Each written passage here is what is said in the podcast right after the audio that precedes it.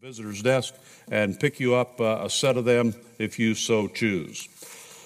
This morning's message the sustainer of the sifted saints. And I'm going to start a bit on a personal note. I'm going to ask, uh, matter of fact, I'm going to pause right now and I'm going to ask Pastor Adam Johns if he'd just stand and, and pray over this time of message. Thank you, brother.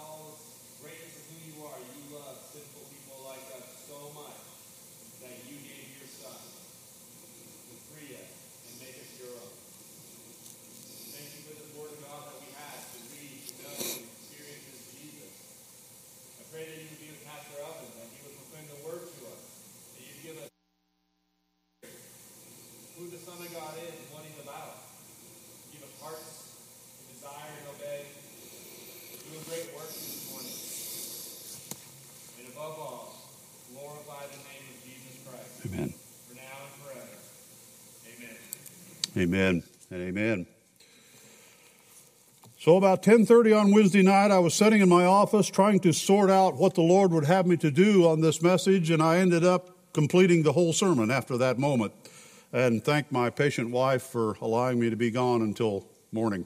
But But I want to start on a personal note. And that certainly is not to draw the attention to me other than the circumstances that I may have had in my life, which drew me closer to Christ. And that would be the reason, please. But I started reflecting on the difficulties in my own life, the times when I might have considered that God's sifting had gotten just a little bit too harsh. Those times of honesty when I'm willing to tell the Lord, I don't like what's going on. I am troubled by what's going on in my own life. There is too much pain, there is too much sorrow, and I don't understand it. It was a time of life coming unraveled, and many of you remember that. And I want to thank you for the grace that you extended to me personally during that time. Darkness was closing in, and there was no light at the end of the tunnel, folks. It didn't exist. In a deep hole, unable to crawl out, not even to desire to do so, scary thoughts, irrational thinking on how to escape the pain. Where was God? Where was God? Why were these things happening? A time of sifting, but He never let me pass through the sieve. Because I want to tell you something this morning, folks, and this is what I hope we, we are able to lay hold of through the message. God's purposes are always greater than our pain. And we have to reconcile that. We have to be able to live with that truth. And we will not completely understand it this side of eternity. Do you hear me? We will not, but we will trust that there is a divine plan, a greater purpose in all of life, even in the circumstances we see around us. Folks, don't look at the world and say, oh my, oh me, oh my. Say, praise God, it's all coming together. God is greater than world conflict. He is greater than corrupt governments. He is greater than all the enemies of the cross. He's greater. He's already won that battle, folks. Don't despair. Because God's purposes are of greater value. I had to believe His design and hold to His divine plan to sanctify and strengthen me. I also knew it was Satan's desire to deceive me, defeat me, and destroy me. Praise God, Jesus won. I had the chance to share a little of my testimony not too long ago. In 1991, when our 11 year old son died, and I told God I could never bear that again. I could never, ever survive the loss of another child. And most of you in this church remember 2013, February. Our 36 year old daughter died. But I want you to hear this loud and clear, my brothers and my sisters and my friends. The encouragement and hope I bring to you today from the Word of God is that if you are a child of God, you are loved beyond measure. And if you're going through a sifting, look to Christ and believe His wonderful promise. He's praying for you right now. Amen. He's praying for you. Jesus is praying for you, and He will never let Satan destroy your faith or bring you to ruin. He will not if you're His child. Jesus will sustain you. I want to share just a couple of Psalms, and then we're going to dive right into the key message, the key text. Listen to what the psalmist says, and I, I may say, Hear me loud and hear me clear, and Satan take notice. Psalm 46. God is our refuge and strength, He and a very present help in trouble. Therefore, we will not fear. Though the earth gives way, though the mountains be moved into the heart of the sea, though its waters roar and foam, though the mountains tremble at its swelling, there is a river whose streams make glad the city of God, the holy habitation of the Most High. God is in the midst of her. She shall not be moved. God will help her when morning dawns. The nations rage, the kingdoms totter. He utters his voice, the earth melts. Hello, God. The Lord of hosts is with us. The God of Jacob is our fortress. Come, behold the works of the Lord, how he has brought desolations on the earth. He makes wars cease to the end of the earth. He breaks the bow and shatters the spear. He burns the chariots with fire. Be still and know that I am God. I will be exalted among the nations. I will be exalted in the earth. The Lord of hosts is with us. God, the God of Jacob, is our fortress. And one more, please. He who dwells in the shelter of the Most High will abide in the shadow of the Almighty. I will say to the Lord, my refuge and my fortress, my God in whom I trust, for he will deliver you from the snare of the fowler and from the deadly pestilence. He will cover you with pinions, and under his wings you shall find refuge. His faithfulness is a shield and a buckler. Amen. Would you please stand at the reading of today's text? It is found in the 22nd chapter of the Gospel according to Luke. Just a few short, short verses to take a look at one more prayer of our Lord. Luke 22, beginning in verse 31. Simon, Simon, behold, Satan demanded to have you that he might sift you like wheat. But I have prayed for you that your faith may not fail. And when you have turned again, strengthen your brothers. Peter said to him, Lord, I'm ready to go with you both to prison and to death. Jesus said, I tell you, Peter, the rooster will not crow this day until you deny me three times that you know me. Father, please add your blessing to your word that it may penetrate deep into our hearts and souls, transforming, renewing our minds, bringing us into a deeper relationship with you and a deeper knowledge of who you are and your purposes in our lives. For it's in Christ's name we pray. Amen. Amen. Please be seated. The first thing that I would like us to take note of, I love the way uh, God started this text, uh, the Holy Spirit uh, directing Luke to pen these words. Satan has demanded. I love that. What do you think of that? Can't, can't you imagine God laughing? You know, Satan has demanded. Now, now, now, Satan is so arrogant, so narcissistically evil, if that's a word, that he really thinks he's getting his way. Do you see it? I think there's a moment here where, because he's finite, he, finite, he doesn't know all things. That's reserved for one. I think Satan's actually believing he's getting his way just for a moment. And God says, Go ahead. Go ahead and watch what happens. Satan had to have permission, folks. He had to have permission to sift Job. He had to have permission to sift Peter. There is only one ultimate power in the universe, and there is no room for another. Only one supreme, and that is the supreme one. The one true and living God. It raises hard questions. Listen to me. Please don't be afraid to admit this. It raises hard questions, tough questions. But Satan can only tempt us and torment us to the degree that God allows him to. Now, folks, we can wrestle with that. We can gnaw on that. We can fight that. We can try to ignore it and make it go away, but you are looking at a profound truth that exists in the universe. One ultimate power, all other things subservient to him. Satan does not have his way. And we say, well, Satan's having his way in this nation.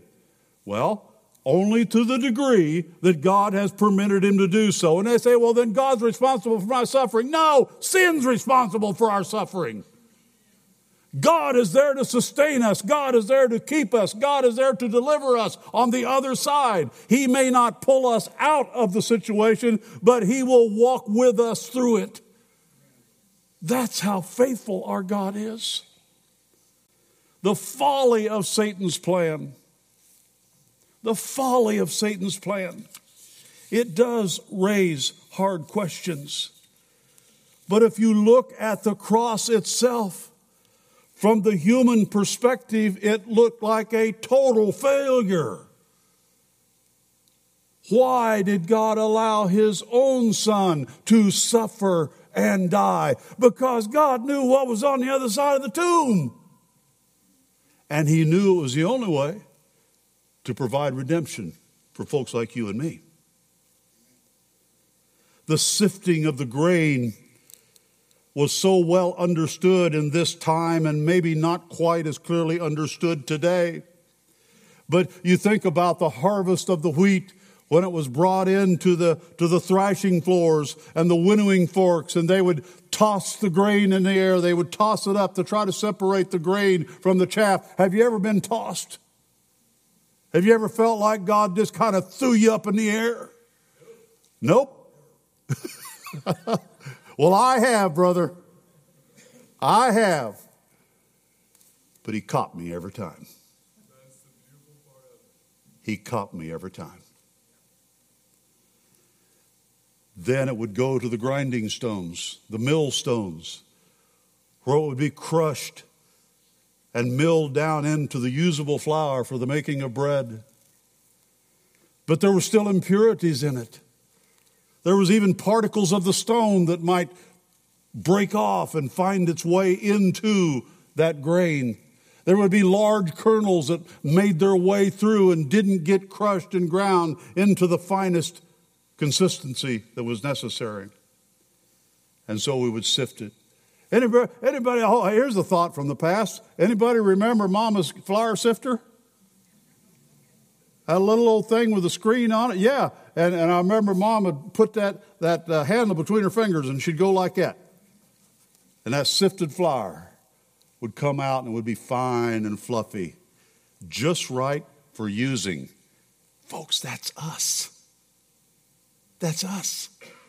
All the impurities have been taken out. All that isn't right for the purpose that the flour was created for, all that has been removed. And now the finest, the finest is available to be used for God's glory.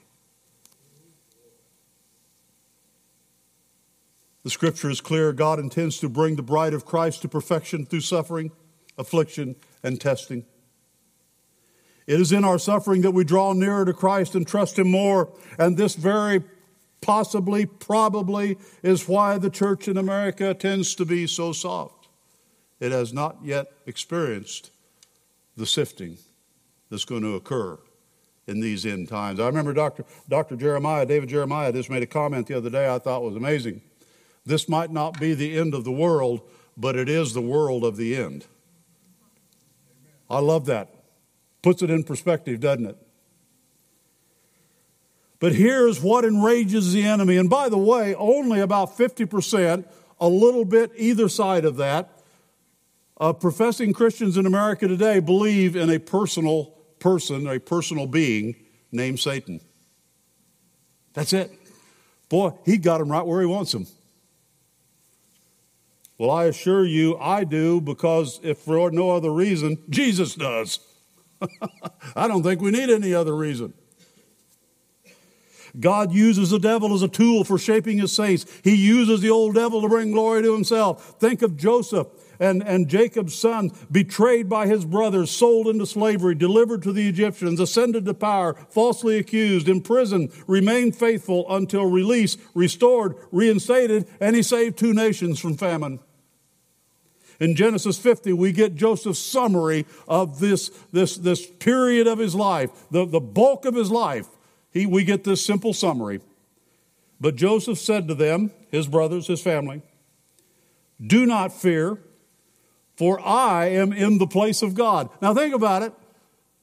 He's been thrown in the well. He's been sold into slavery. He's been traded off to the Egyptians. He rose to power again, and then he was falsely accused of inappropriate sexual action. He was sent to prison. He spent prison there, and now he's saying, I'm right where God wants me. Do you see it? As for you, my, my dear family, you meant evil against me, but God meant it for good. Who's going to win this one? To bring it about that many people should be kept alive as they are today. Romans 8, 28 and 30. And we know that for those who love God, all things work together for good for those who are called according to his purpose, for those whom he foreknew, he also predestined to be conformed to the image of his Son, in order that he might be the firstborn among the brethren. And those whom he predestined, he also called. And those whom he called, he also justified. And those whom he justified, he also glorified. Guess what, folks? We, we are in glory right now. Maybe not to his fullest extent, but spiritually, Positionally, we're already there. We're just waiting to catch up with ourselves. Jesus didn't pray that Peter be spared the trial. He didn't pray that he would be removed from the temptation. He didn't offer any restraining power that would have kept him away from that campfire that night that was soon to be. He just said, Peter, this is what's going to happen. Boy, that set you, wouldn't it? Now, come on, think about that. Be there for a moment. Peter, I'm praying for you that your faith may not fail, but here's what's going to happen. You're going to deny that you even know me three times. Now, come on, folks, what would you say? No way. No way. I wouldn't do that. Oh, but we would have and many of us probably have.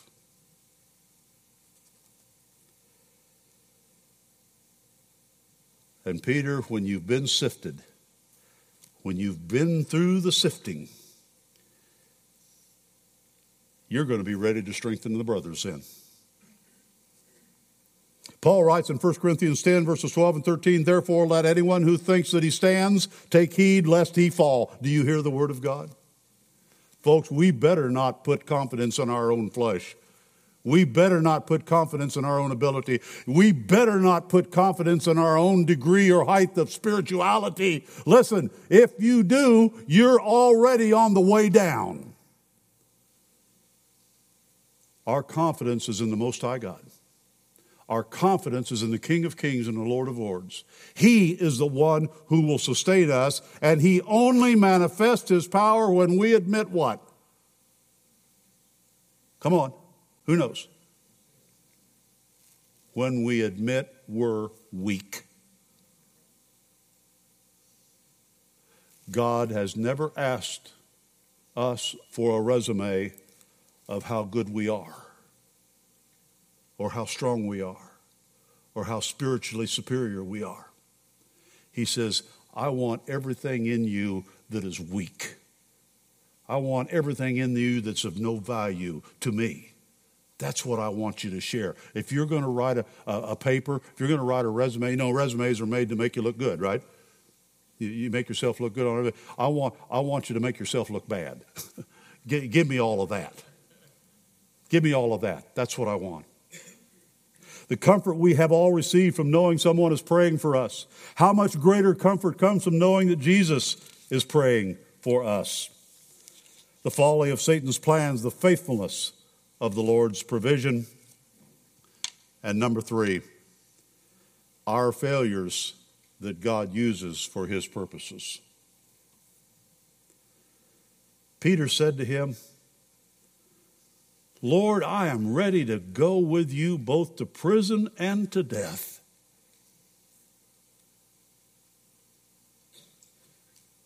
Peter believed that. Listen, don't, don't think he was just throwing out there. I, I think he believed that. I think he was absolutely sincere in telling Christ, I got you back. He was going to prove it at the betrayal.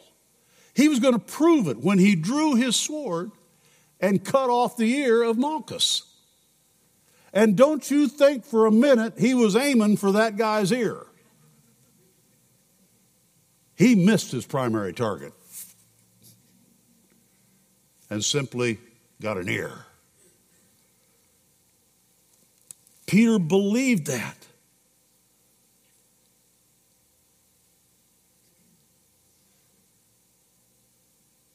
And he failed. He failed.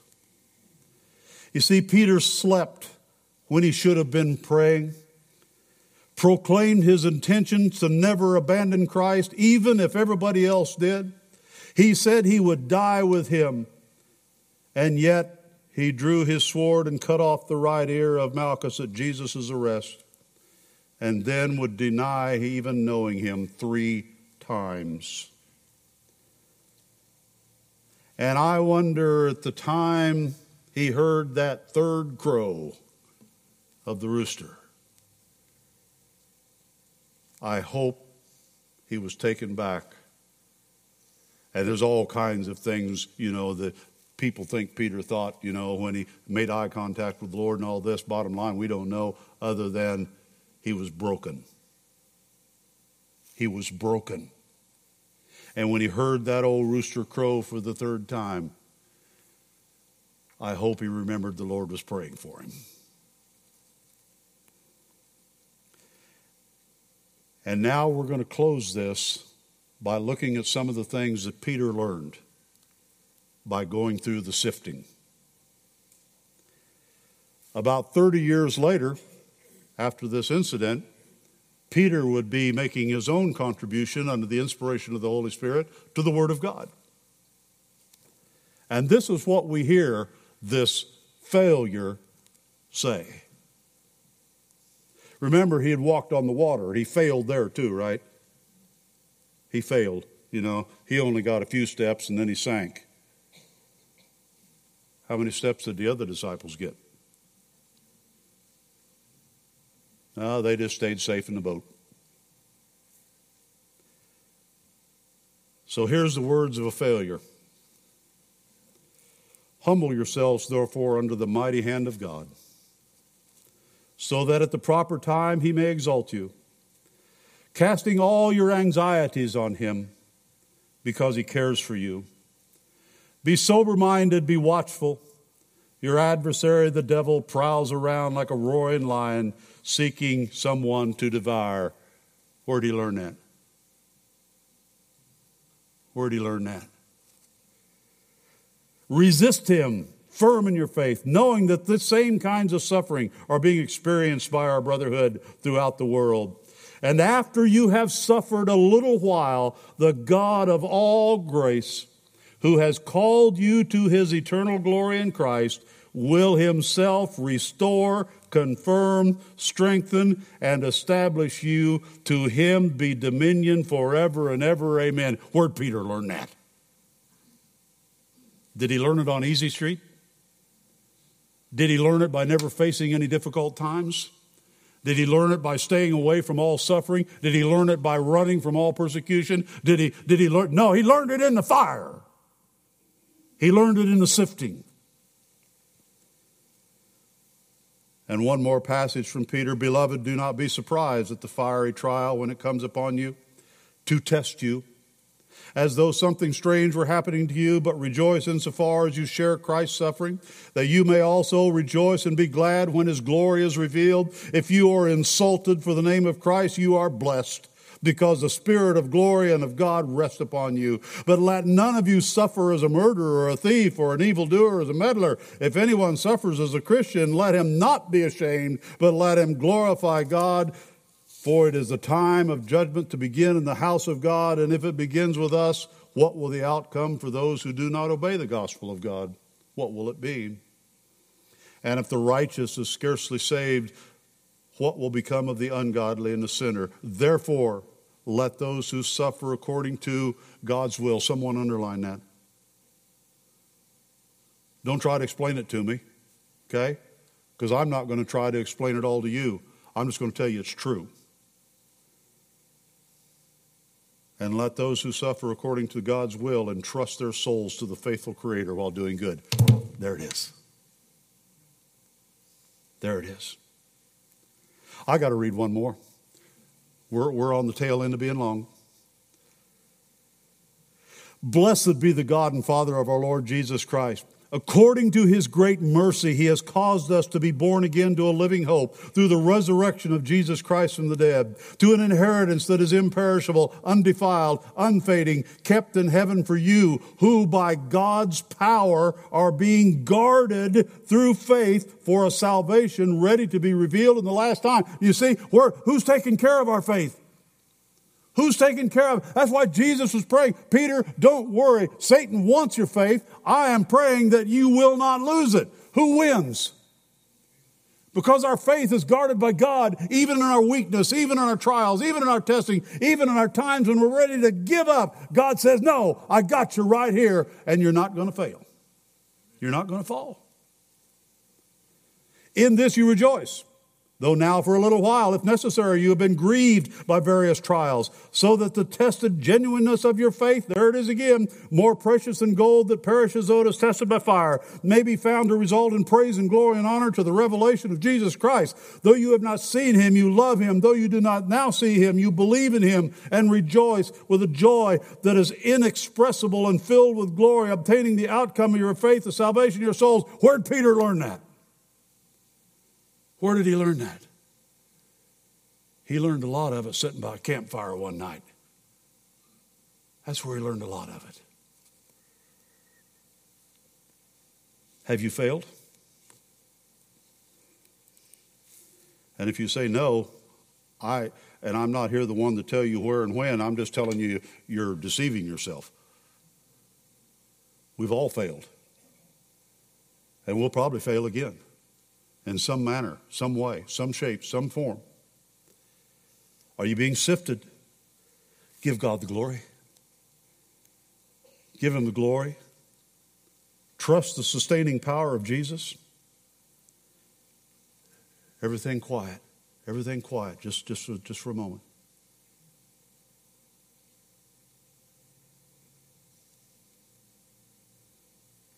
Did you hear Jesus praying for you?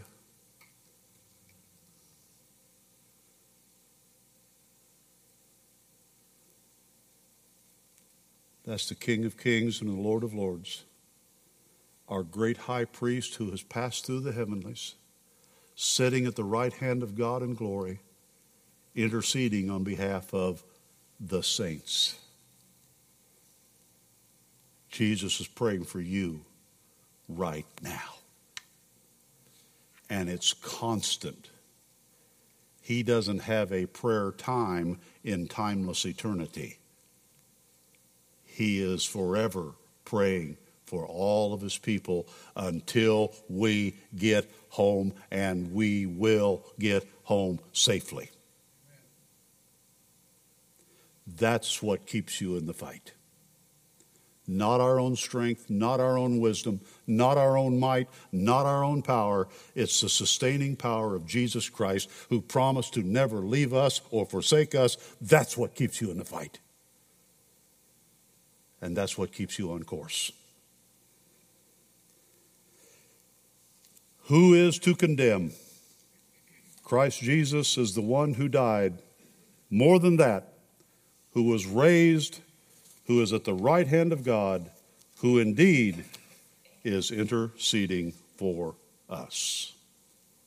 Father, we thank you for the faithfulness that you have extended. We thank you, Father, for the faithfulness of your Son, forsaking all else, forsaking everything, went to the cross where he suffered and he died, taking the punishment that should have been mine, dying the death that I should have received. Yet he took my place, paid the price I couldn't pay,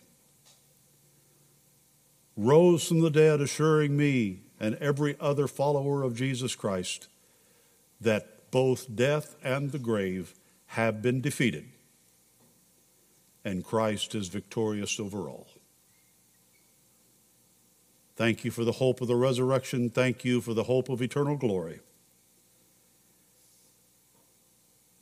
And the confidence that we have is squarely and completely and totally centered in the finished work of Jesus Christ. For it's in His name we pray. Amen. If you're here this morning and you've never received Christ as your personal Savior, we would love to take you on a, a journey to discover how you can do that. How you can leave here today knowing that you're a child of God. Not because of anything you have done, I have done, not because you attended a church service and gave your offering and uh, participated in communion service and all those things, but you can know that you're a child of God by trusting in His provision of the forgiveness of sins that came through His shed blood. Now you can know. The Bible says that. I'm not making that up. These things are written so that you may know. Are you confident today? And don't think that's arrogance. Don't think that's being self righteous you should be confident. You should be confident that if Jesus is sufficient to save you, he's more than able to keep you. You can have confidence.